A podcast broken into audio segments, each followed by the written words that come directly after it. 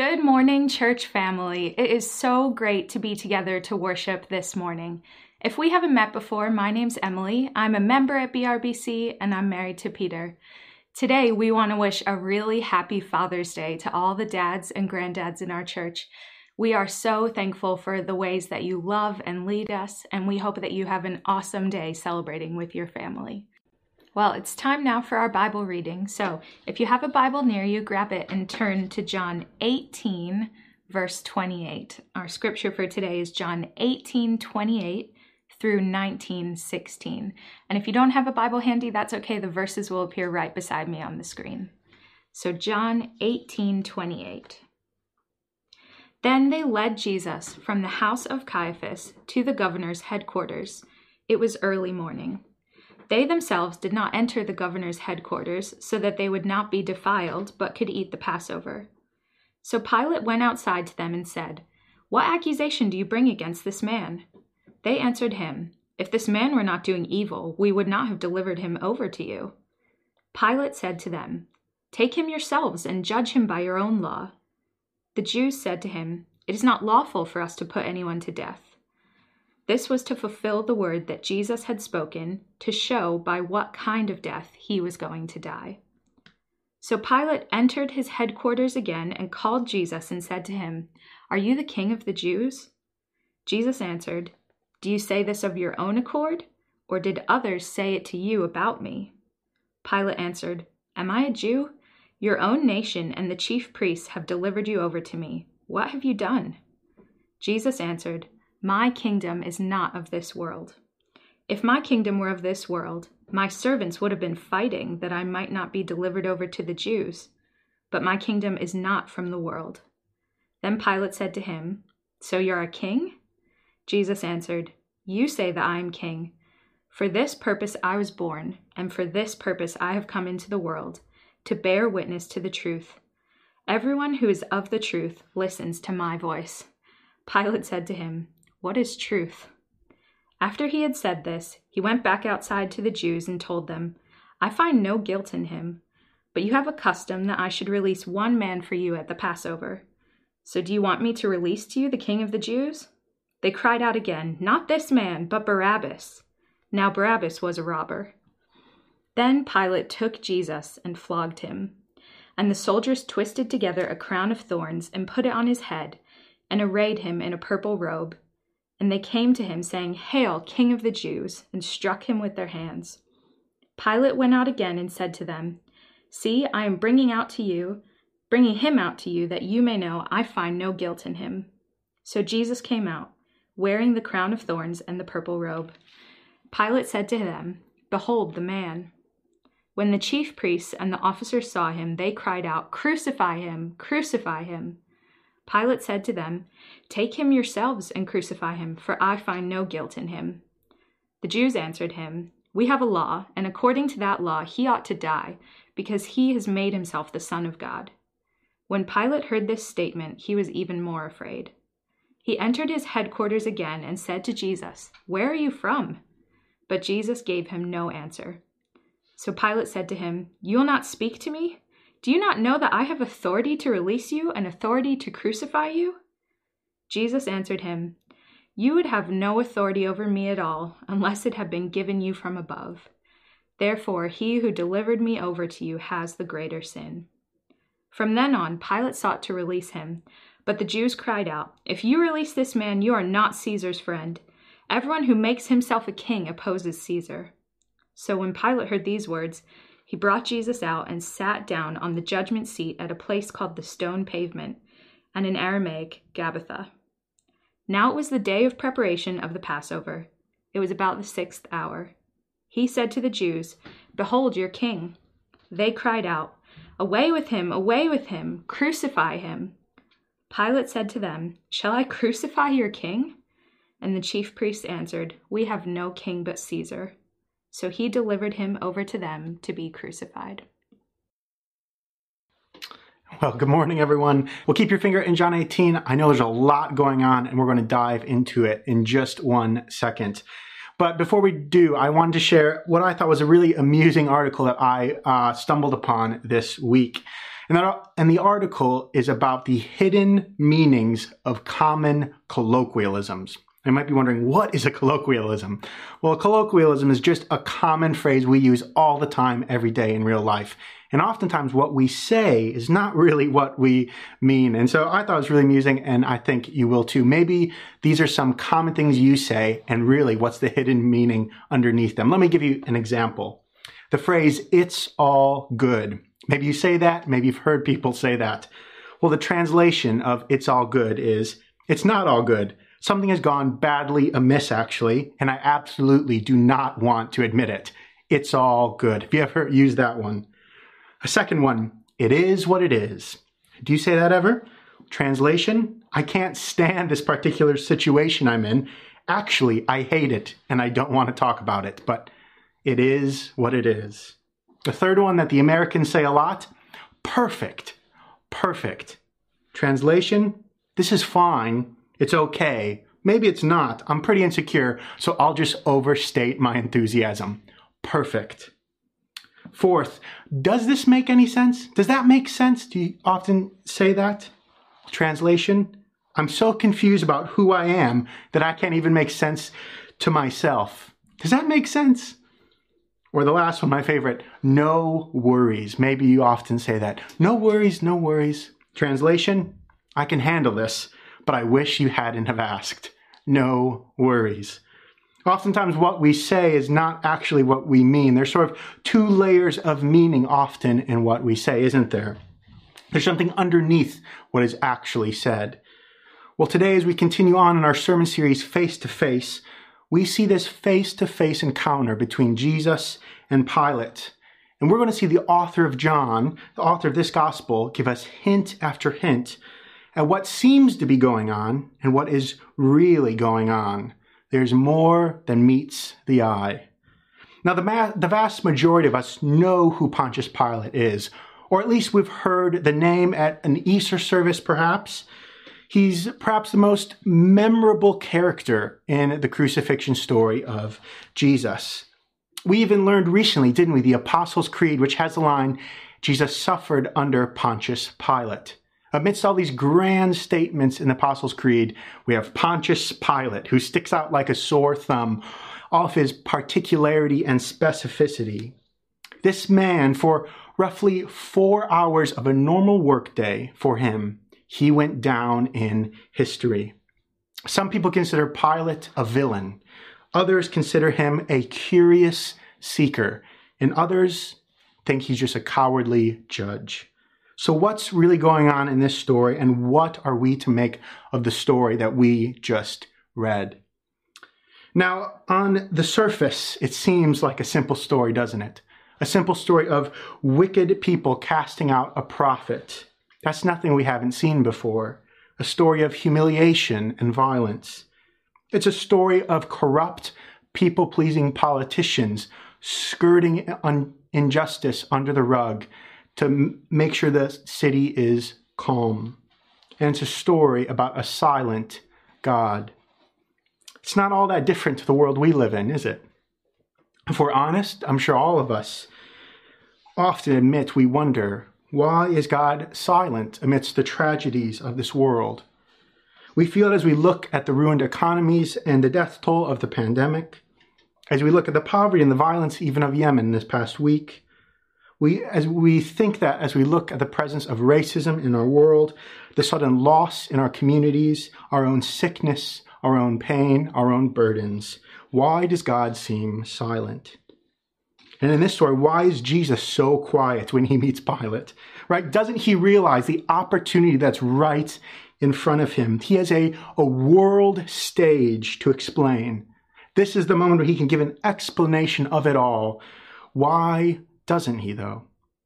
Well, as we've said, there's more than meets the eye in this story and in this encounter between Jesus and Pilate.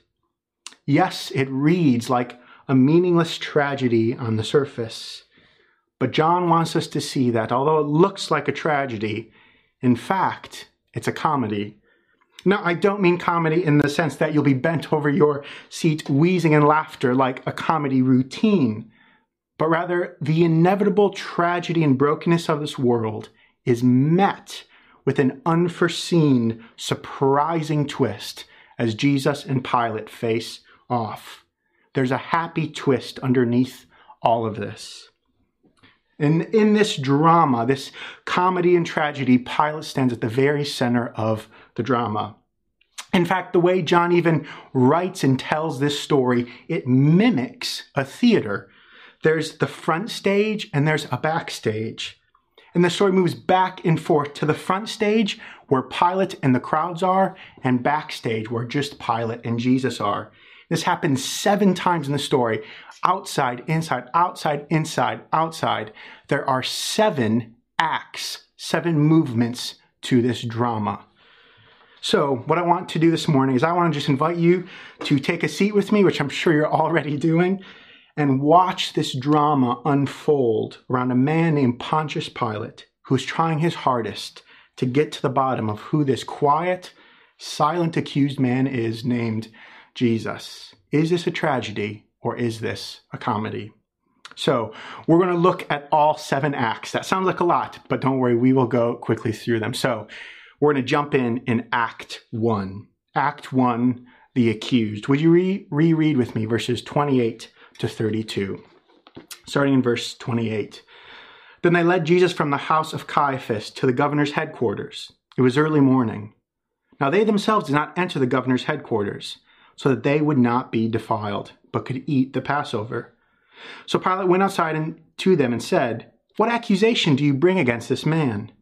They answered him, if this man were not doing evil, we would not have delivered him over to you. Pilate said to them, Take him yourselves and judge him by your own law. The Jews said to him, It is not lawful for us to put anyone to death. Now this was to fill the word that Jesus had spoken, to show by what kind of death he was going to die. Now, a little background.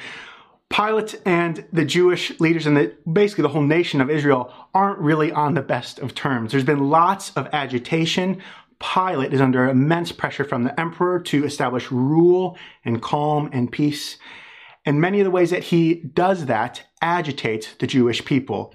Normally, they think of the entire Roman Empire, the Roman governor, who is Pilate, as the enemy. But here in this story, they see him, we see them coming to Pilate asking for his help. They bring Jesus and say, Will you put this man on trial? He has done evil. Now, at this time, in fact, just a few years, years before, the Roman Empire took away the right of local authorities of uh, holding high trials where any sort of death penalty could be enforced. And they mo- removed that power from the local authorities to local Roman authorities like Pilate. These Jewish leaders who have felt unmasked by Jesus, who have felt agitated by Jesus, who just want to get rid of him, have to go to the enemy in many ways to have Jesus crucified. Now, you can already tell in this passage how much the Jewish leaders really despise Jesus. Now, in your English translations, they often refer to Jesus as this man. This man has done these things. This man has done evil things. But in the Greek, the word man isn't even there. Jesus isn't even given a pronoun. Just this. This thing needs to be put on trial. They are upset with Jesus. Now, this just seems like, again, wicked people wanting to get their own way. But again, there's irony and comedy already being uh, patterned into this story as we see John make a few interesting points in this. We read that they are not allowed to go into Pilate's headquarters for the trial. It says they have to stand outside of the headquarters so that they might not be defiled because they want to eat the Passover. Now, in the Jewish culture, to enter into a home of a pagan Gentile, especially a Roman governor, would make you religiously unclean. And in order to sort of cleanse yourself again, you'd have to leave the community for a set period of time. But notice, it's the time of the Passover. It's the time of the festivals. The Jewish people do not want to dirty themselves by any means so they can celebrate the Passover. Can you can you catch the irony of it? that these people are so concerned about keeping themselves pure as they act in the dirtiest in the dirtiest trial that there ever would be. Do you see the irony of it? And the reason is they want to eat the Passover. Now, what is the Passover? It commemorates the time when the people of Israel were set free from Pharaoh, the one ruling over them. And here the, the uh, Israelite religious leaders come to Pilate, Pharaoh's sidekick, but just going by a different name of Rome. They go to him and ask, Can you get rid of this man who's actually the one who wants to set us free? Now, this seems just backwards, it seems bizarre, but the last verse in this act we read, And this was to fulfill the word that Jesus had spoken to show by what kind of death he was going to die. This isn't catching Jesus off guard. The wickedness of the human heart, the false accusations. In fact, this was to fulfill what Jesus had said. Well, what was it that Jesus had said? Well, in the Jewish understanding of any sort of death penalty, we see in Leviticus chapter 20, that would mean stoning someone, the whole community. Now, Jesus could have died that way if that power had not been taken from the religious leaders. But they go to Pilate. And what is Rome's method of execution? The crucifixion hanging a man up on a wooden cross. Now, if you can remember, just a few weeks ago, we studied Jesus' encounter with Nicodemus in John's Gospel. And do you remember how this new life would come, Jesus said? He said, in the same way the bronze serpent was lifted up on a pole and everyone looked to be saved, in the same way the man, Son of Man will be lifted up. You see, Jesus' accusers think, they're convinced that if Jesus dies this disgraceful death of a criminal on a cross, his disciples, any every future attempt they have of taking Jesus seriously as a Messiah, it will just be nailed into oblivion. But Jesus, on the other hand, he's convinced that if he dies in this way, he will be enthroned in the hearts of human beings in a manner that no other worldly success or triumph or coronation could ever match in significance or power. There's more than meets the eye in this unfair accusation. This hypocritical charge is actually coming to fulfill what Jesus had said that he would be lifted up on a Roman cross. But nevertheless, they have put Jesus into the hands of Pilate, and they have put Pilate in a very difficult position. And so we move from front stage to backstage in Act 2, the truth. Would you reread with me verses 33 to 38? So Pilate entered his headquarters again and called Jesus and said to him, Are you the king of the Jews? Jesus answered, Do you say this of your own accord, or did others say this, say it to you about me? And Pilate answered, Am I a Jew? Your own nation and the chief priests have delivered you over to me. What have you done? Jesus answered, My kingdom is not of this world. If my kingdom were of this world, my servants would have been fighting, that I might not be delivered over to the Jews. But my kingdom is not from the world. Then Pilate said to him, So you are a king?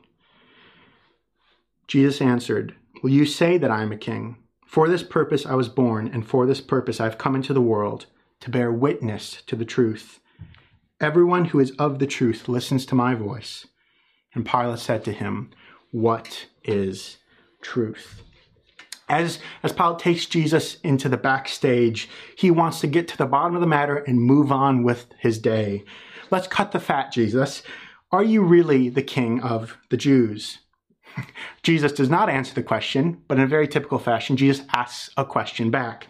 Well, are you asking, or are you asking because other people have said so? It's as if for a moment the judge is no longer the judge. We're wondering who is actually on trial here. Jesus treats Pilate as an equal as they question each other back and forth. As Pilate tries to figure out who is this man, Jesus is also sussing out Pilate's motives and his inner heart. Now, Pilate's getting annoyed. Okay, let's try a different question then. What have you done to make them so upset? Jesus again responds in a very typical Jesus like fashion, and he doesn't answer the question directly, but circles around to the first question. He says, Well, let me tell you about my kingdom.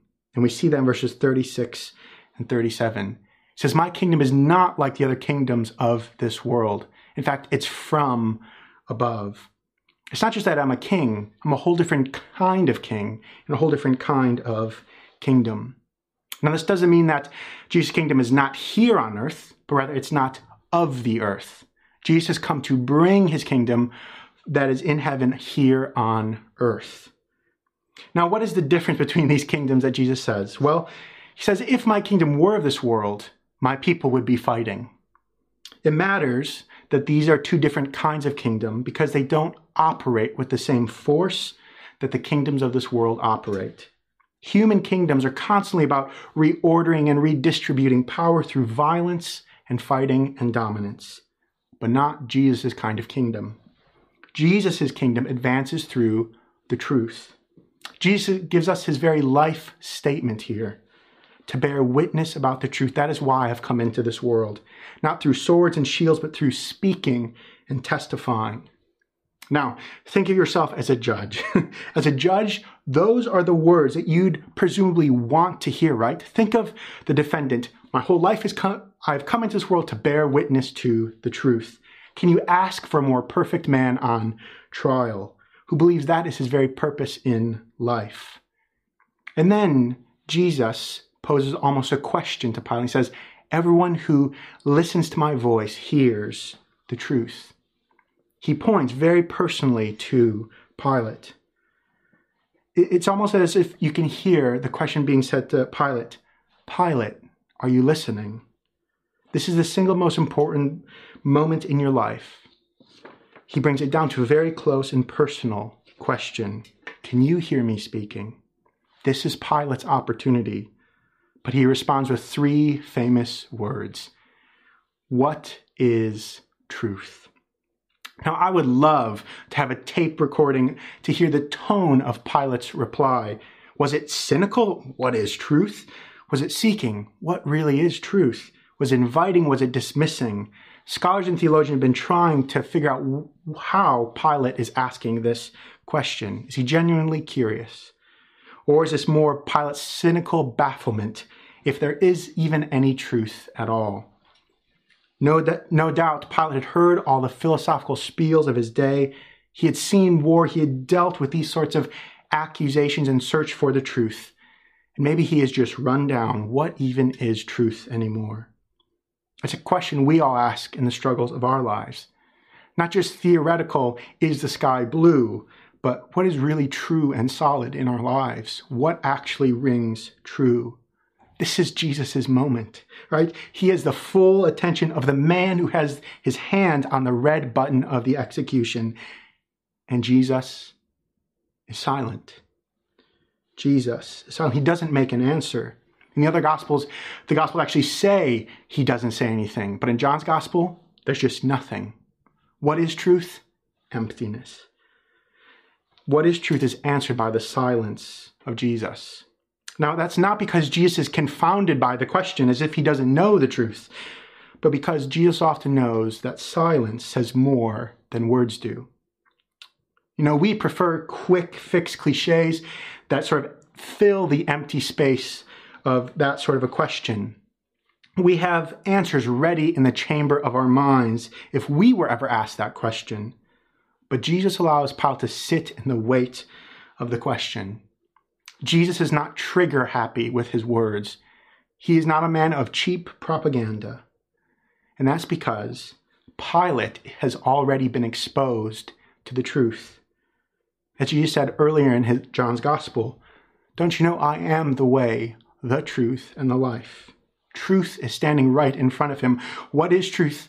Pilate, can you hear my voice? Can you see me? Now, there's more we can say here, but Pilate seems convinced that whatever truth is, he knows this for certain that Jesus is not guilty and does not need to die. And so we see Pilate try to free Jesus in Act 3, the substitute. Would you read verses, the end of verse 38 to verse 40 with me? After he had said this, he went back outside to the Jews and told them, I find no guilt in him.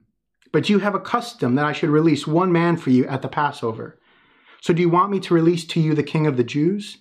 And they cried out again, Not this, but Barabbas. Now Barabbas was a robber. Pilate hopes that his pronouncement, his final word of innocence, will be enough, that he will have the final word. But we see that there was a Jewish custom, probably set up on the day of Passover, to release a prisoner, to sort of commemorate the freedom of the Passover uh, celebration. And so Pilate hands Jesus back into the hands of the religious leaders, hoping that these are good, upstanding, truth seeking religious leaders. So shall I release to you the king of the Jews? But to his surprise, they cry out, Not this, but give us Barabbas. Again, not even using a pronoun for Jesus, not this thing, but Barabbas. The corruption of justice is not only found in the secular government, but it has also infected the very soul of Israel too. Now, not much needs to be said here about the second layer of meaning, is it? I mean, the irony is everywhere and it's obvious. Jesus, who's been falsely accused of nothing more than telling the truth, of being a revolutionary, is actually swapped his life for the life of an actual real criminal, Barabbas. Now we read the last verse Barabbas was a robber. Now that word robber sounds quite tame, doesn't it? Sounds like someone who may have had a run-in with the law, tried to steal something. But that word is actually much more harsh. Some of you might see there's a footnote or an asterisk next to that word. If you look at it and look at the alternate translation, they are an insurrectionist, a revolutionary, a terrorist. The religious leaders and the nation of Israel would rather have a terrorist on the loose in their own neighborhood than a man who came to tell them the truth of their own heart. Violence rather than nonviolence, the power wielder instead of the peacemaker. This is not what Pilate had planned. This is not how he saw things going. But he cannot go back on his word. And so he frees the insurrectionist, the terrorist, and he takes Jesus once more backstage to have him flogged and tortured in Act 4. Act 4, the king. Would you read verses 1 and 3 with me of chapter 19? Then Pilate took Jesus and flogged him. And the soldiers twisted together a crown of thorns and put it on his head and arrayed him in a purple robe. They came up to him saying, Hail, King of the Jews, and struck him with their hands. Pilate thinks that maybe he might be able to administer justice and release Jesus eventually. So he gives in to the crowd. He'll have him flogged and tortured.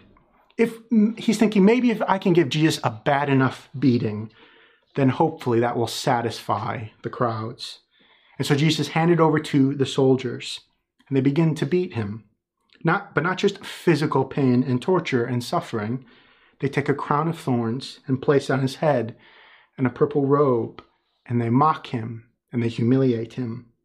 This is the Son of God, the real King of the Jews, being spat upon, whipped, shamed, and mocked. No king would ever look like this. At least no king like we know of any king. Now, John interestingly notes that the soldiers struck Jesus with their hands. This is not a humane or decent beating. This is, this is so inhumane that the soldiers are taking pleasure in it. Now think about it. Maybe you've gotten a bird caught in the grill of your car or sadly run over an animal on the side of the road and you've had to stop and put the animal out of its misery. Most of us can't bear to watch. Dad probably has to go get a shovel, keep it at arm's length because we don't like it. But here we are told the soldiers use their own hands to strike Jesus. Why is God silent? Surely he ought to have something to say about evil. We want power. We want vindication. Well, perhaps this is what the prophet Isaiah spoke about concerning the coming servant of God in chapter 50 of Isaiah. The prophet says, I gave my back to those who strike me, and my cheeks to those who pull out my beard. I hid not my face from disgrace and spitting, but the Lord helps me. Therefore I have not been disgraced. Therefore I have set my face like a flint, and I know I shall not be put to shame. He who vindicates me is near. Who will contend with me? Who is my adversary? Behold, the Lord God helps me. Who will declare me guilty? We see in this act the meekness that Jesus spoke about so often as he taught the crowds. But this meekness, it is not weakness. Meekness is not weakness. Meekness is merely power under control. It's a refusal to be shaped by the aggressive possessiveness, and it is to be shaped by humble trust. Jesus looks weak, but there's more than meets the eye. His face is set like a flint. Here we see a king with an otherworldly kind of power that is not shaped by, by aggressive possessiveness or reactionary violence. We see a meek king, a king with power under control. But surely this is enough for the crowds, right? Well, Pilate parades back out into front stage as we see in Act 5, the man. Act 5, the man. Would you read verses 4 to 6 with me? Pilate went out again and said to them, See, I am bringing him out to you that you may know that I find no guilt in him.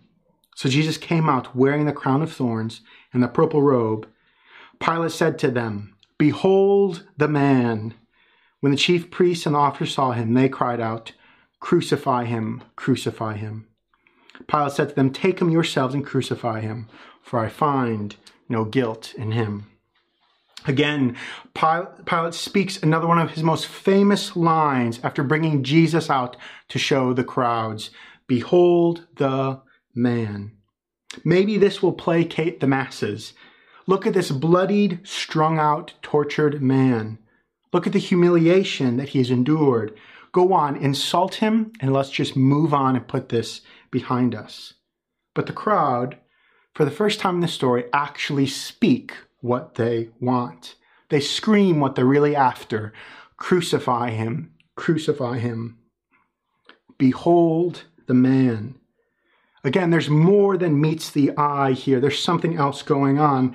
John records this phrase that Pilate says of Jesus because, behold the man. To a careful reader of the Bible, there is a second layer of meaning. Pilate is directly quoting from 1 Samuel chapter 9. And in 1 Samuel, we read of Israel crying out for a king. Now, the nation of Israel had never had a king at that point. So we read in 1 Samuel of the prophet Samuel seeking out this king who God has chosen to be king over his people. And we read these words from chapter 9 of 1 Samuel. When Samuel saw Saul, the Lord told him, Behold, the man of whom I spoke, he it is who shall govern my people. Behold the man, the king of Israel. And here Pilate stands, Jesus, in front of Israel and says, Behold the man, the king of the Jews. Can you taste the, the irony and the tragic comedy of it all? The early church fathers believed that actually this saying was meant to be traced back even further in the first pages of the Bible. And in Genesis, the first couple of pages, we read about the creation of the man, the human Adam, that he is created in God's image, and his task was to rule over the Garden of Eden. Now, as we know the story, Adam falls, and ever since then, we have been looking for the true human, the true man, who is the perfect image of God. And here is Jesus, robed and crowned with thorns, Behold the human. As Paul will write later in the book of Colossians, here is the image of the invisible God. But the crowds, they're not interested. Although Pilate has been attempting to sort of maneuver his way creatively to what he thinks is right, we will see him now sensationally fail, and his name will go down in the creeds as the tormentor of the only Son of God who suffered under Pontius Pilate. And so the crowds use their last line of attack. They instill fear in Pilate with the simple statement he says that he's the Son of God. So we move one last time into the headquarters of Pilate in Act 6, the Son. Would you read verses 7 to 11 with me? Verse 7 The Jews answered him, We have a law, and according to that law, he ought to die, because he made himself the Son of God. Now, when Pilate heard this statement, he was even more afraid. He entered his headquarters again and said to Jesus, Where are you from? But Jesus gave him no answer. So Pilate said to him, You will not speak to me. Do you not know that I have authority to release you and authority to crucify you? Jesus answered him, You would have no authority over me at all unless it had been given to you from above. Therefore, he who delivered me over to you has the greater sin. Now, at the time, the Roman emperors were thought of and actually called sons of God. The Romans believed that actually humans could be divine. And so when the religious leaders say, Don't you know this man is claiming to be a son of God? Pilate is actually afraid. Could this be a Roman divine human? Or maybe this is this man is somehow related to the emperor, my boss, and begins to be terrified. And he says, Jesus, where are you from? Just tell me that at least. What is your background? Now, throughout John's gospel, Jesus has constantly been saying where he's from. In John 7, and John 8, and John 9, he tells everyone, You don't know where I'm coming from. I'm coming from above. But again, to, to Pilate's question, Jesus did not answer him. Jesus is silent yet again. Are you some sort of God that I need to be afraid of? And the irony is, yes, Jesus is the Son of God, but not in the way Pilate thinks. Jesus had been sent into the world by the Father to save us. And he says that time and time again in this gospel. But in verse 9, Jesus gives no answer. He just stands there. Now Pilate's getting upset and frustrated by all of this. We see his guard lower and he begins to threaten this mute Jesus. Don't you realize I have the authority to crucify you, Jesus? And here we see that Jesus again answers his original question in an indirect way. In verse 11, Jesus answered him, You would have no authority over me unless it had been given to you from above. Have you noticed that throughout this, Jesus had this quiet confidence despite all the false accusations, all the physical turmoil and beatings, all the humiliation, knowing full well that these people were debating whether or not to give him the most gruesome, tragic death. How is he able to deal with this fear, this worry? How is he able to not justify himself? I mean, I can't even be accused of forgetting to take out the trash without trying to justify myself.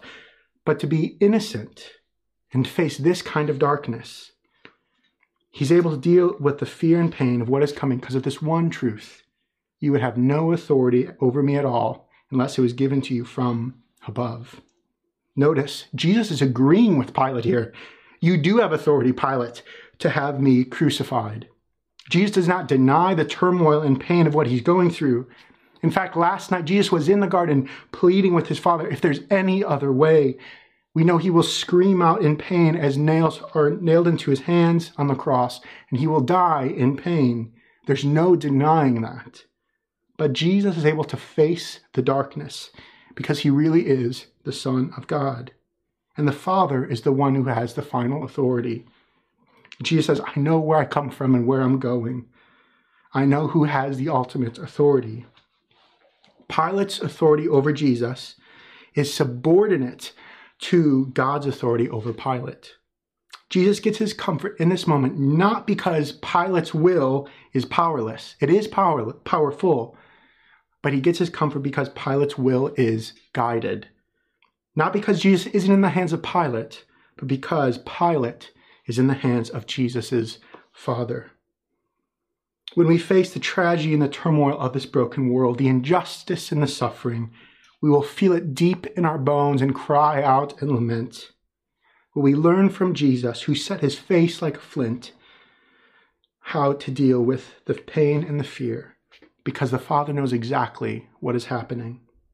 This means that our comfort does not come from the powerlessness of our enemies. Our enemies are very powerful, but our comfort comes from the Father's sovereign rule over their power. This is the point of Romans 8. Trial, tribulation, distress, persecution, famine, nakedness, danger, and the sword cannot separate us from Christ, because in all these things we are conquerors through him who loved us.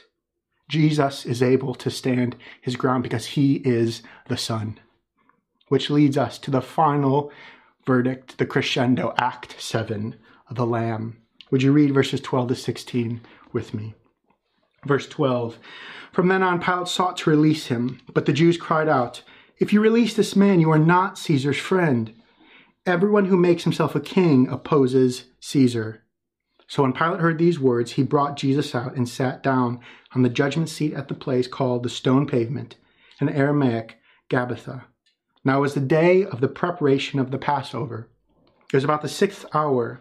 And he said to the Jews, Behold your king. And they cried out, Away with him! Away with him! Crucify him! Pilate said to them, Shall I crucify your king? And the chief priests answered, We have no king other than Caesar. So he delivered him over to be crucified. The crowds dig into Pilate one last time. If you release Jesus, you're a traitor of the emperor. We've put you into a corner. This is the crescendo. Pilate brings Jesus once more time, one more time to the crowds, and he sits down on the judgment seat to give his sentence. And as this sentence is given, John highlights two vital details that tell us there's more going on underneath the surface. The first detail it was the day of the preparation of the Passover. This was the day when all the Israelite families would be choosing their lambs to be slaughtered for the Passover meal, which was again a celebration of God's judgment passing over them from the wiped, spilled blood of a lamb on a doorpost. I mean, we aren't told, but you can imagine smelling the spices in the air that day, preparing for the Passover meal. The sound of the young lambs being prepared in the background, maybe even. And it is on this day, out of all the days, that Jesus stands in front of Israel. And in verse 15, we read these words Away with him, away with him. This is the first time we've heard these words in this story, but this is not the first time in John's gospel that we've heard these words. Here at the end of the Gospel of John, we hear echoes to the very beginning of the Gospel. These are words spoken to us by another man crying out as he looked upon Jesus. Do you remember John the Baptist, what he said when he saw Jesus? Behold, the Lamb of God who takes away the sins of the world. This is not a coincidence. This is John translating the tragedy of the world for us. This man, Jesus, is not just a quiet revolutionary who was unjustly slaughtered at the hands of wicked men. This man, Jesus, was truth himself, who was substituted for us even when we are in the crowd shouting, Crucify him. This man, Jesus, really is the king who showed immense power as he fought for your life and for my life. This man, Jesus, really is the image of God who gives himself in love and lays down his life for you and me. This man, Jesus, is the Son of God who obeyed his Father until his last dying breath because he knew he was the Lamb of God who takes away the sins of the world. Our sins, my sins, and your sins. There's more than meets the eye in this story. God is silent, not because he does not want to give us an explanation to the tragedy of life and the wickedness of our fallen world, but the Lamb of God is silent because he is more concerned about removing the sin and the darkness of this world. God refuses to say anything where he does not want to be found. But here, Jesus is pushing us to the place where God does want to be found at the foot of the cross. As the Son of God, the image of the invisible God steps into the gap, steps into the darkness, into the injustice, into the pain, into the judgment, and he removes it. He gets rid of it so that in his righteous power, he might remake us in this image of the true humanity. This is the power of the cross. This is the strength of God found in meekness, power under control. So, as we end, my question for you this morning Is this story as we look at it, is this a tragedy with darkness and death ending, having the final word? Or is this story a comedy that ends with the outpouring of God's happy blessing of life and love? Is the surface level reading the truth? Or is there more than meets the eye? You are faced with the same question that Pilate faced Who is this Jesus? Now, for those of us who hear Jesus' voice and can recognize the truth, my encouragement to you this morning as we close say, when you take this gospel into your life, when you bear witness to the truth to the people around you, you will look very, very weak. You will bear tragedies and pain in this fallen world, but do not lose heart, for you know where you are headed. You know the one who has the final, ultimate authority.